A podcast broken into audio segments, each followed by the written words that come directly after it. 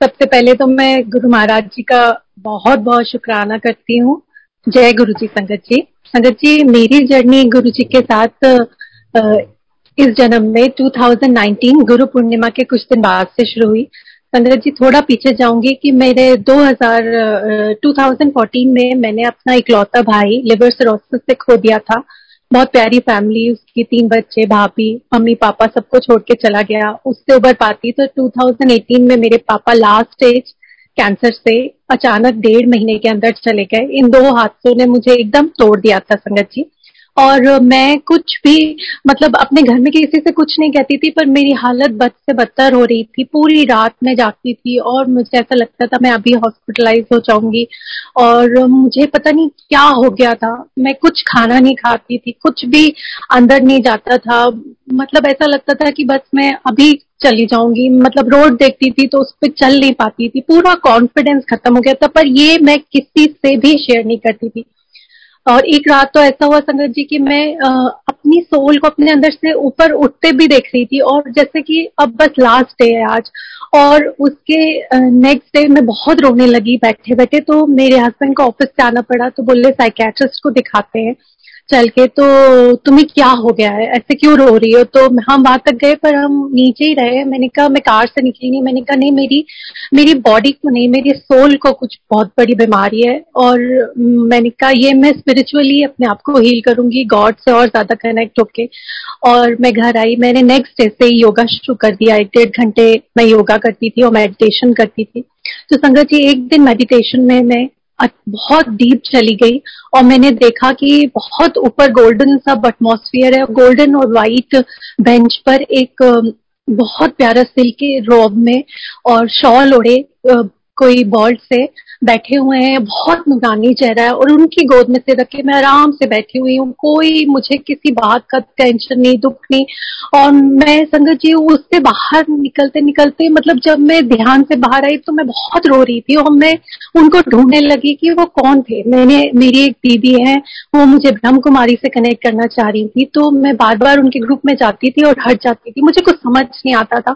तो बोले हमारे शिव बाबा हो सकते हैं पर उनके तो बाल थे तुमने तो जो देखा वो ऐसे थे वो तो नहीं है। तो वो बात को छह सात महीने हो गए उसके बाद मेरी एक आ, मेरे होम टाउन जबलपुर में एक सोल सिस्टर है उनके यहाँ सत्संग वो गुरु जी को बहुत मानते हैं संगत हैं। तो उन्होंने सत्संग किया होगा तो उन्होंने अपने स्टेटस में डाला।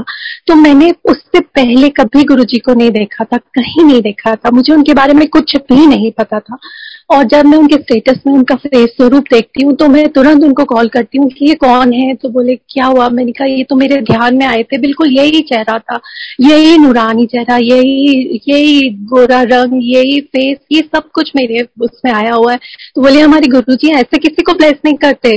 तुमको पता नहीं कैसे ये आ गए तुम्हारे उसमें? तो कहते हैं कि फिर मैंने उन, उनसे पूछा गुरु जी के बारे में और उन्होंने बोला यूट्यूब पर जाओ लिंक है। तो मैंने थोड़ा सा सुना पर एक दो दिन में तो गुरु जी की दुनिया नहीं समझ में आती संगत जी। तो मैंने कहा दो सत्संग सुने पर कुछ था जो मुझे बहुत बड़ी ऐसी शक्ति लग रही थी, जैसे कि पूरे ब्रह्मांड की शक्ति इनमें समाई हो और ये मुझे अपनी तरफ़ खींच रहे थे। इतना मैग्नेटिज्म फील कर रही थी मैं अपने अंदर और रात को संगत जी मैं सोई तो मैंने एकदम से आवाज़ सुनी तो दो ढाई बजा होगा, मैंने सामने देखा तो सामने के रूम से साक्षात गुरु जी येलो चोले में मुझे साक्षात उनके दर्शन हुए और वो बोले मैंने कहा कौन है? तो बोले कि, मैं गुरु जी हाँ और मैं तुम्हारे घर से सारी नेगेटिविटी लेके जा रहा हूँ।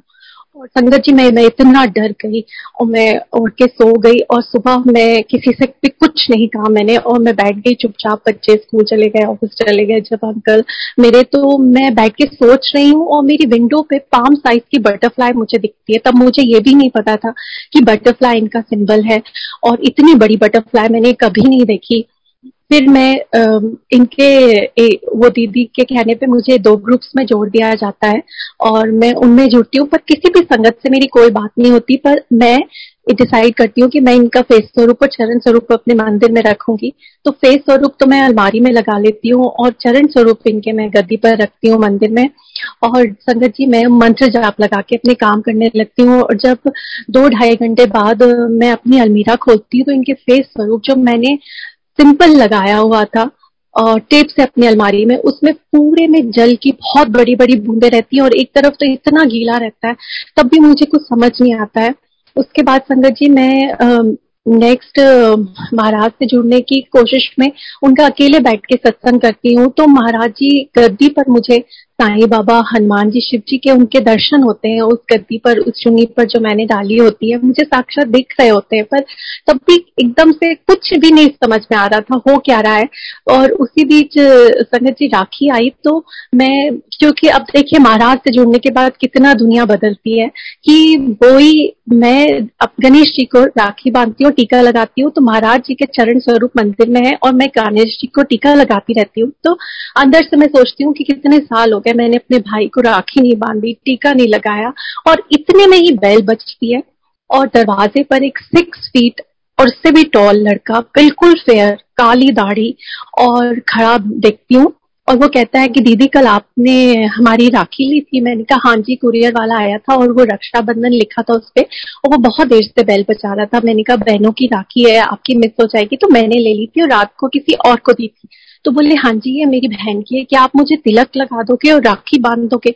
मैं फटाक से राखी तिलक की प्लेट लाती हूँ, उसको तिलक लगाती हूँ, राखी बांधती हूँ। और संगत जी, वो लड़का उन तीन लड़कों में से नहीं था। ना पहले कभी देखा मैंने, ना बाद में कभी देखा। मैं, वो मेरे घर के सामने ही रहते हैं वो। कभी नहीं। मैंने उनसे पूछा भी कि एक टॉल सा कोई लड़का, पर किसी, उनके पास कोई आंसर नहीं था। तो संगत जी गुरु जी कभी भाई बन के कभी बहन बन के कभी दोस्त, कभी मतलब इतने रूपों में वो हमको आके ब्लेस करते हैं, हमारे मन के भाव पढ़ लेते हैं, कितना मतलब मेरे पास शब्द नहीं है। उस दिन ऐसा लगा गुरु जी महाराज आए साक्षात।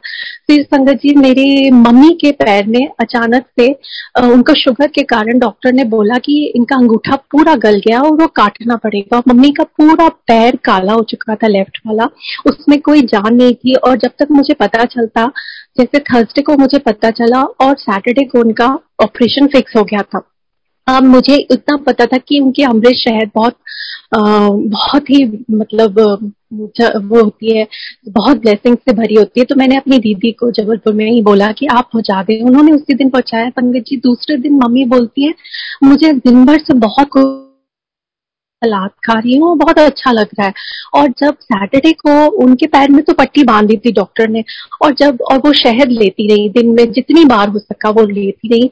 और जब जिसको ब्लेस करना है, संगत जी, देखिए महाराज कैसे ब्लेस करते हैं। हमारी कार्मिक जर्नी जो भी हो, उसके आधार पर या जो भी कारण हो, मुझे नहीं पता, पर मेरी मम्मी के साथ क्या हुआ। जो पैर काला था, अंगूठा सड़ चुका था, जब डॉक्टर ने पट्टी खोली तो वो पैर पिंक था। और वो बोलता है, आप आए किस लिए मुझे ये समझ में नहीं आ रहा है। देखिए संगत जी, कैसे महाराज ने मेरी मम्मी को प्लेस किया, हाथों पे रखा उनको और आज तक रखे हुए हैं, बहुत संभालते हैं।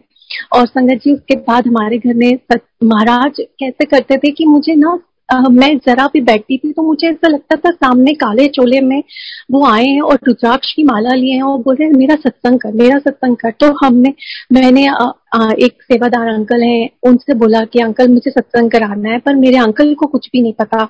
वो भीड़ भाड़ ऐसे पसंद नहीं करते तो बोले आंटी ऐसे तो सत्संग नहीं होते हैं सारी संगत आएगी सब होगा।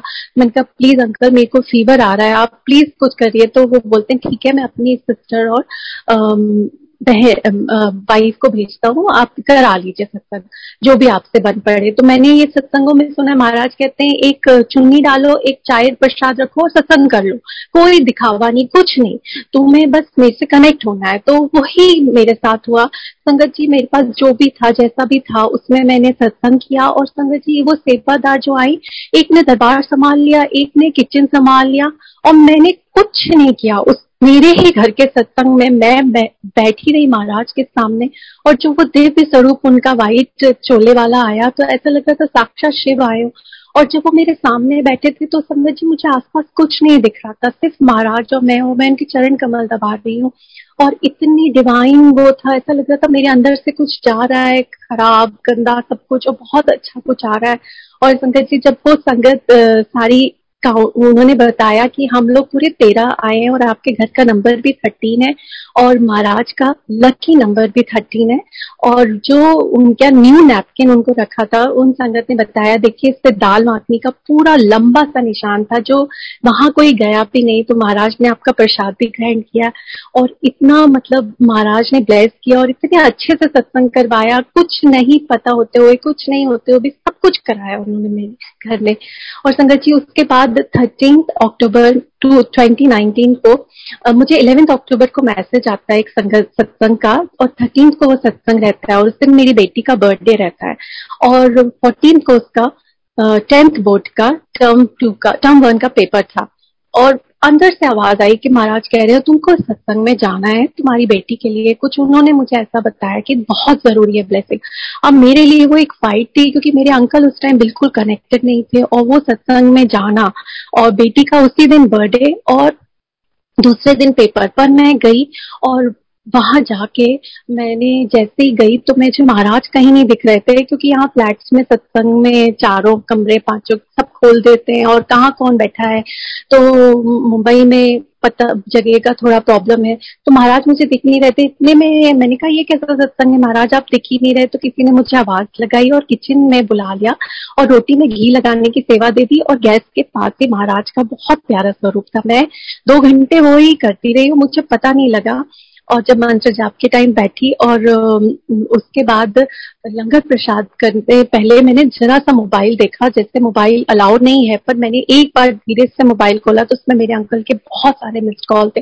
मैंने जैसे भी लंगर खा के भागी तो मुझे एक आंटी है वहाँ पर, वो बहुत काफ़ी हेल्दी है।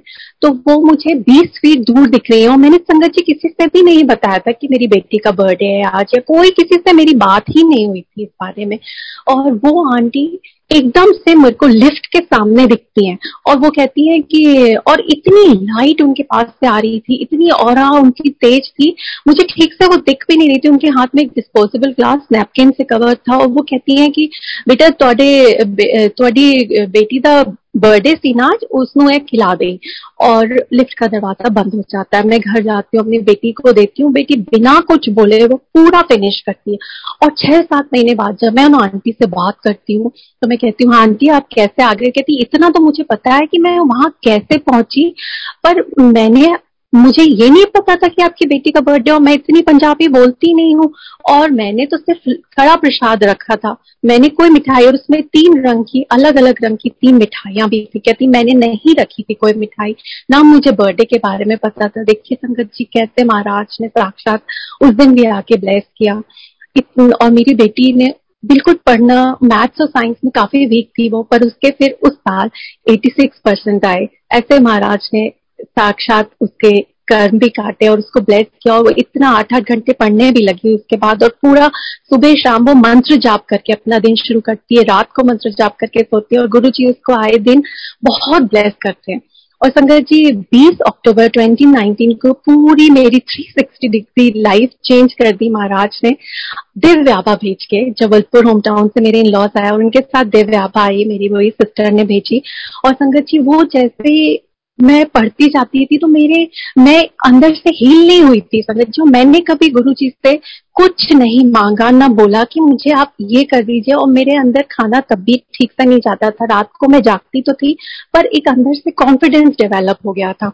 और वो सत्संग पढ़ते पढ़ते मुझे बहुत अच्छा लगता था और बहुत हीलिंग फील होती थी अपने अंदर। और एक सत्संग आया जिसमें लिखा था हेडिंग पीस दो क्रिकेट बॉल साइज़ के लड्डू।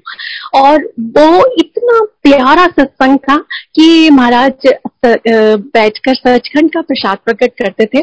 और संगत को बांटते थे तो मैं अपने बच्चों को मैंने आवाज़ लगा के बिठाया दोनों को और मैंने बोला, सुनो। और मैंने पूरा पैराग्राफ उनको पढ़ के सुनाया कि कैसे देखो महाराज सचखंड का प्रसाद प्रकट करते थे, कितना दिव्य वो पूरा माहौल होता होगा, कितनी वाइब्रेशन पॉजिटिव आसपास महाराज से आ रही होती है और संगत कितनी खुश नसीब होती होगी जिसको वो प्रसाद खान मिलता होगा। और मैं उस पूरे उसमें चली गई थी, वो भाव में तो संगत जी, उसके बाद उनको पढ़ा करके मैं फिर अपने कामों में लगी। शाम को मेरे अंकल ऑफ़िस से आए तो मेरी बेटी ने मुझे आवाज़ लगाई, मम्मा, जल्दी आओ।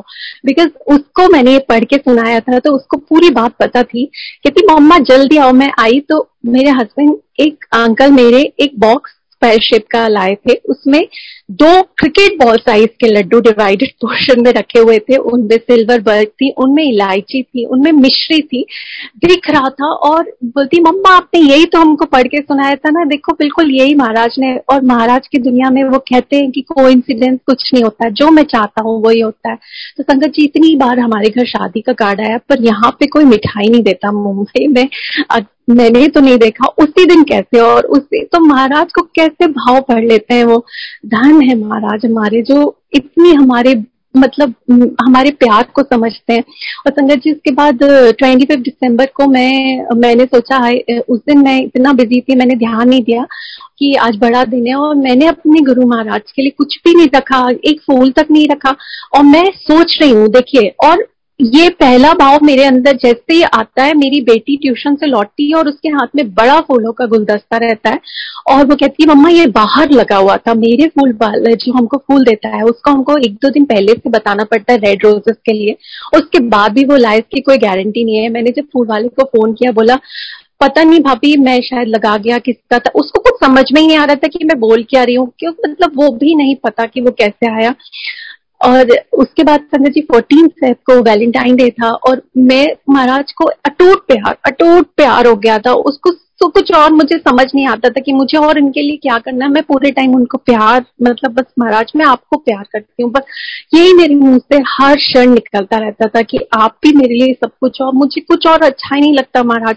और पूरे दिन में उनको यही यही बोलती रही। हर थोड़ी देर में जाके और रात को हम मेरे अंकल बोलते हैं, चलो तुम्हारी फेवरेट सब्ज़ी पैक करा के लाते हैं। तो वहाँ पे हम अक्सर जाते हैं और एक सब्ज़ी हम पैक कराते हैं या बैठ के भी खाते हैं। तो वहाँ पर फिर वो हम पैक करा के लाए। सिर्फ़ एक सब्ज़ी बोली थी संगत जी, और जब हमने लिफाफा खोला तो उसमें सब्ज़ी के साथ एक बहुत सुंदर पैकिंग में, इतनी सुंदर पैकिंग थी वो। सिल्वर एकदम मतलब अलग टाइप की पैकिंग और जब उसको खोलते हैं तो उसमें येलो लाइट येलो गोल्डन से कलर की जलेबियाँ निकलती ऊपर केसर लगा हुआ सिल्वर बर्क लगी हुई। और मैंने कहा, आपने जलेबी ऑर्डर की थी? कहते, नहीं, हम, मैंने तो कुछ भी नहीं किया था। और हमें अच्छे से पता है, वहाँ कुछ कॉम्प्लीमेंट्री नहीं देते। मॉल के अंदर जो रेस्टोरेंट है, उसमें और वो जलेबी प्रसाद इतना स्वादिष्ट, ऐसा लग रहा था जैसे साक्षात सचखंड का प्रसाद हम खा रहे हो। मुँह में घुल रही थी वो। और नेक्स्ट जब हम गए तो हमने उनसे पूछा भी कि आपने उस दिन कुछ कॉम्प्लीमेंट्री रखा था क्या? फोर्टीन फेब को? तो बोले, नहीं, हमने ऐसा कुछ भी नहीं रखा था। तो संगत जी, वो भी महाराज ने इतना प्यार जैसे हमने उनको किया। उन्होंने इतना लाड लडाया इतना लाड लडाया। और संगत जी नेक्स्ट हमारी ट्वेंटी सेकेंड फेब को एनिवर्सरी थी तो मुझे लग रहा था मैं अपने अंकल को कुछ गुरु जी महाराज का दूँ, एक लॉकेट प्रसाद जिसको वो धारण करे, पर मेरे पास कोई ऐसा नहीं था ज़रिया जिससे मैं लॉकेट प्रसाद ला सकूँ उनके लिए। तब मैं इतना संगत से बात भी नहीं करती थी या किसी से मांगती ही मैं कुछ नहीं थी गुरु जी का, कुछ भी नहीं। और अंदर बस मन में चल रहा था। गुरु जी से भी नहीं बोलती थी और ट्वेंटी थर्ड को मुझे एक सत्संग, मेरे अंकल बोलते, तुझे क्या चाहिए एनिवर्सरी पे तो मैंने कहा, मुझे बस इस सत्संग में जाने देना। तो मुझे सत्संग में वो खुद छोड़कर आए और वहाँ पर एक अंकल है, वो बोले, आंटी मुझसे मिल के जाना जब जानने लगो। और जब मैं वो मिले तो वो बैठ गए पालथी मार के और मेरे हाथ में उन्होंने कुछ रखा और बोले ये ले। तो मैंने जब उसको खोला तो उसमें लॉकेट प्रसाद इतना बड़ा लॉकेट प्रसाद था और मेरे तो मतलब आ, मतलब मैं ये सोच रही थी कि महाराज आपको सब कुछ पता है आप सबको जानते हो कुछ मांगने की ज़रूरत ही नहीं पड़ती। है फिर संगत जी उसके बाद लॉकडाउन स्टार्ट हो गया। और बड़ी डिप्रेशन सा फील होने लगा कि अब कैसे बंद बंद घर में रहेंगे, दरवाज़ा तक नहीं खोल सकते, हुई क्या ये बीमारी क्या आई, कुछ समझ में नहीं आ रहा, लोग मर रहे हैं, ये वो। तो मैं एक दिन बहुत उदास हो गई और मैं सोचने लगी मैं क्या करूँ? तो मैंने कहा, चलो कि नहीं ओल्ड संगत का सत्संग सुनती हूँ। तो मैंने एक रैंडम सत्संग लगाया तो वो बाय चांस वो आंटी इतना प्यारा बोल रही थी कि बड़े गुरु जी जब चोले में होते तो वो बड़े मंदिर में रात को पूरा जुगनू का एटमोसफेयर कर देते और हमें ऐसा लगता कि हम स्वर्ग में है। पूरे जुगनू गोल्डन गोल्डन चमक रहे हैं और बड़ी अच्छी लाइट आ रही हैं। लाइट का शो कराते थे और पता नहीं क्या, इतना अच्छा उन्होंने बड़े मंदिर का डिस्क्रिप्शन दिया। मैं साक्षात वहीं पहुँच गई। मैं आज तक बड़े मंदिर नहीं गई हूँ। पर उस, उन आंटी के डिस्क्रिप्शन से इतना प्यारा फीलिंग आया और मैं उनसे, मैंने कहा कि महाराज, अगर ये, हम ये लॉकडाउन पीरियड में ओल्ड संगत जो महाराज के साथ जिन्होंने समय बिताया है, वो सत्संग सुनते रहे और तो हमारी जर्नी कितनी ब्लिसफुल हो जाएगी लॉकडाउन की। तो संगत जी देखिए, किसी के साथ ऐसा नहीं होता होगा पर हम संगत को कितनी खुश नसीबी मिली कि ये जूम लिंक कंटिन्यूस स्टार्ट हुई जो उनमें कितनी संगत आई और कंटिन्यूस सत्संग होते रहे। कोई इतना ब्लेस नहीं हो सकता जितनी हम संगत रहे होंगे। हाँ की लॉस बहुत हुआ पर बहुत कुछ जिसने महाराज को पाया, उसने भरपूर पाया महाराज को।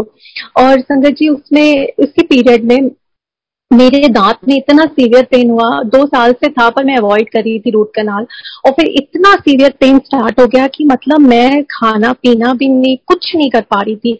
और मतलब ये हाल ये था कि मेरे अंकल मुझे दरवाज़ा तक नहीं खोलने देते थे डस्टबिन भी वो खुद रखते थे। इससे मैं डेंटिस्ट का ज़िक्र करना तो मतलब हो ही नहीं सकता था पॉसिबल तो मैं महाराज के सामने सिर्फ़ खड़ी हो गई।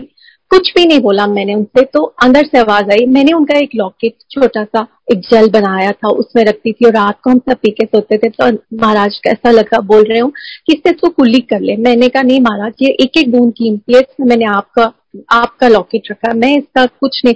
तो पर ऐसा महाराज से बहुत ज़्यादा कनेक्शन ऐसा मतलब जो भी मेरे अंदर आवाज़ आती थी, मैं सोचती थी, महाराज मुझसे बात कर रहे हैं। मैंने वही किया और संगत जी, रात को तो दर्द था, पर जब मैं सुबह उठी तो उसमें इन नाम मात्र को भी दर्द नहीं और आज तक उसमें रूट कैनाल निकलाया कराया मैंने और गैप उसमें अभी भी है पर तब पहले मैं मीठा नहीं खा पाती थी ना चाय पी पाती थी ना आइसक्रीम खा पाती थी उस तरफ़ से कंप्लीटली बंद था मेरा सब खाना और आ, आज तक मैं उसमें कुछ रूट कैनाल नहीं कराया और इतना ब्लेस किया महाराज ने कि मैं उससे सब खा रही हूँ। कुछ नहीं फ़र्क पड़ा और संगत जी उसके बाद फ़र्स्ट में 2020 को मेरे अंदर से कुछ आवाज़ आई तो मैंने कोई सेवा शुरू की महाराज की, घर की, और रात को सो गए हम, और सुबह उठे तो उनके चरणों में, जो मंदिर में चरण रखे, उनके बीच में इतनी बड़ी मलाई चिपकी हुई थी, और उसमें से दूध निकल रहा था। संगत जी, अब आप बताइए कि वहाँ जाके कौन मलाई लगाएगा, और उसमें से दूध पूरे घर ने उसके दर्शन किए, और उसके बाद वो मलाई जो फ्रेश चिपकी रही सत्रह मई को हमारे कांदीवली मंदिर से जूम लिंक के थ्रू हमारे घर में सत्संग हुआ। जब उस पर टीका लगा तो वो मलाई अपने आप निकली। वरना महाराज ने, क्या मैं आज तक उस चीज़ को भूल ही नहीं सकती? और ना वो भूलने वाली बात है कि महाराज ने कोई चमत्कार नहीं किया। महाराज ने मुझे सेवा के लिए आगे बढ़ाया कि तुम्हें हर संगत को कोई सेवा करनी ही है। अगर हम हम संगत बने महाराज की तो हमको बस सेवा में अपना तन, मन, धन सब लगा देना है। और संगत जी, उसके बाद क्या हुआ कि संगत का अचानक से फ़ोन आता है, वो बहुत दुखी रहते हैं, उनके दोनों बच्चे उनसे दूर हो जाते हैं। तो मैं उन, कुछ नहीं समझ में आता, मेरा दिल बहुत घबराया उनका रोना सुन के तो मैं संगत जी, इस पर कोई बढ़ियाई नहीं करी, पर हमने कुछ संगत मिलके उनका ग्यारह दिन का सत्संग करा, उनके नाम का। तो मैं सिर्फ़ इसीलिए बता रही हूँ कि जब हम अपना सब कुछ भूल के, कोई भी अपने लिए एक राय डालने बराबर भी कुछ नहीं मांगते, पर हम दूसरे की सेवा में अपने आप को समर्पित करते हैं तो महाराज कैसे ब्लेस करते हैं? उन ग्यारह दिन के सत्संग में मेरी फ्रेंड के भाई का सीवियर एक्सीडेंट हुआ, उसकी कार पूरी पूरी तरह से टूटी, पर उसको खरोच भी नहीं आई। और उसी दिन उसने अपने घर में उसके यहाँ भी यही सत्संग चल रहा था उसके मायके में भी यही चल रहा था। और ग्यारहवें दिन संकट जी मेरे Uh, मैं आपको थोड़ा पीछे जाके बताऊँगी कि जो मेरा सेकंड चाइल्ड था उसको मैंने बड़ी मुश्किल से कंसीव किया। डॉक्टर ने बोला कि इसको एक प्रॉब्लम है तो आप इसको मत आगे ले के जाइए अपनी प्रेगनेंसी पर। मैंने बात नहीं मानी क्योंकि मैं ईश्वर में हमेशा से बहुत ज़्यादा विश्वास रखती थी। रखती हूँ रखती रहूँगी। और तो मैंने उसको आगे ले गई और जब वो हुआ तो डॉक्टर ने उसका पूरा चेकअप फोर्थ मंथ में किया तो उसको वो लोग रूम में ले गए। तो मैं बहुत ज़ोर ज़ोर से उसके रोने की आवाज़ आ रही थी तो मैं वॉशरूम में जाके रोने लगी। पीछे मुझे ऐसा लगा कि माँ, काली माता खड़ी और बोल रही है, जाके अपने बच्चा ले आ, वहाँ से कुछ नहीं होगा। मैं उसको छीन के डॉक्टर के पास चले आई और उस दिन से मैंने बोला कि अब ये बच्चा आपका है। और संगत जी, उसके बाद अब जाके आप सुनिए कि गुरु जी क्या करते हैं। उस दिन मैं देखती हूँ कि वो जब सत्संग चल रहा है तो जोत चल रही थी घी की। वो पूरी उसमें से निकल रही है। मैंने साक्षात उसको देखा, जोत को पूरा निकलते हुए और मेरे बेटा सामने बैठा सोफे पे बैठा था, ग्यारह साल का।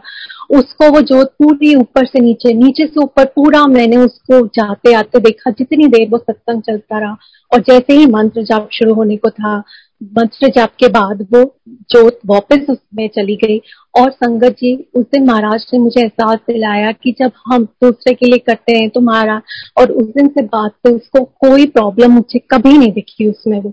तो ऐसे महाराज ने वो वो भी बहुत ब्लिसफुल मतलब बहुत ब्लेसिंग दी उस दिन भी।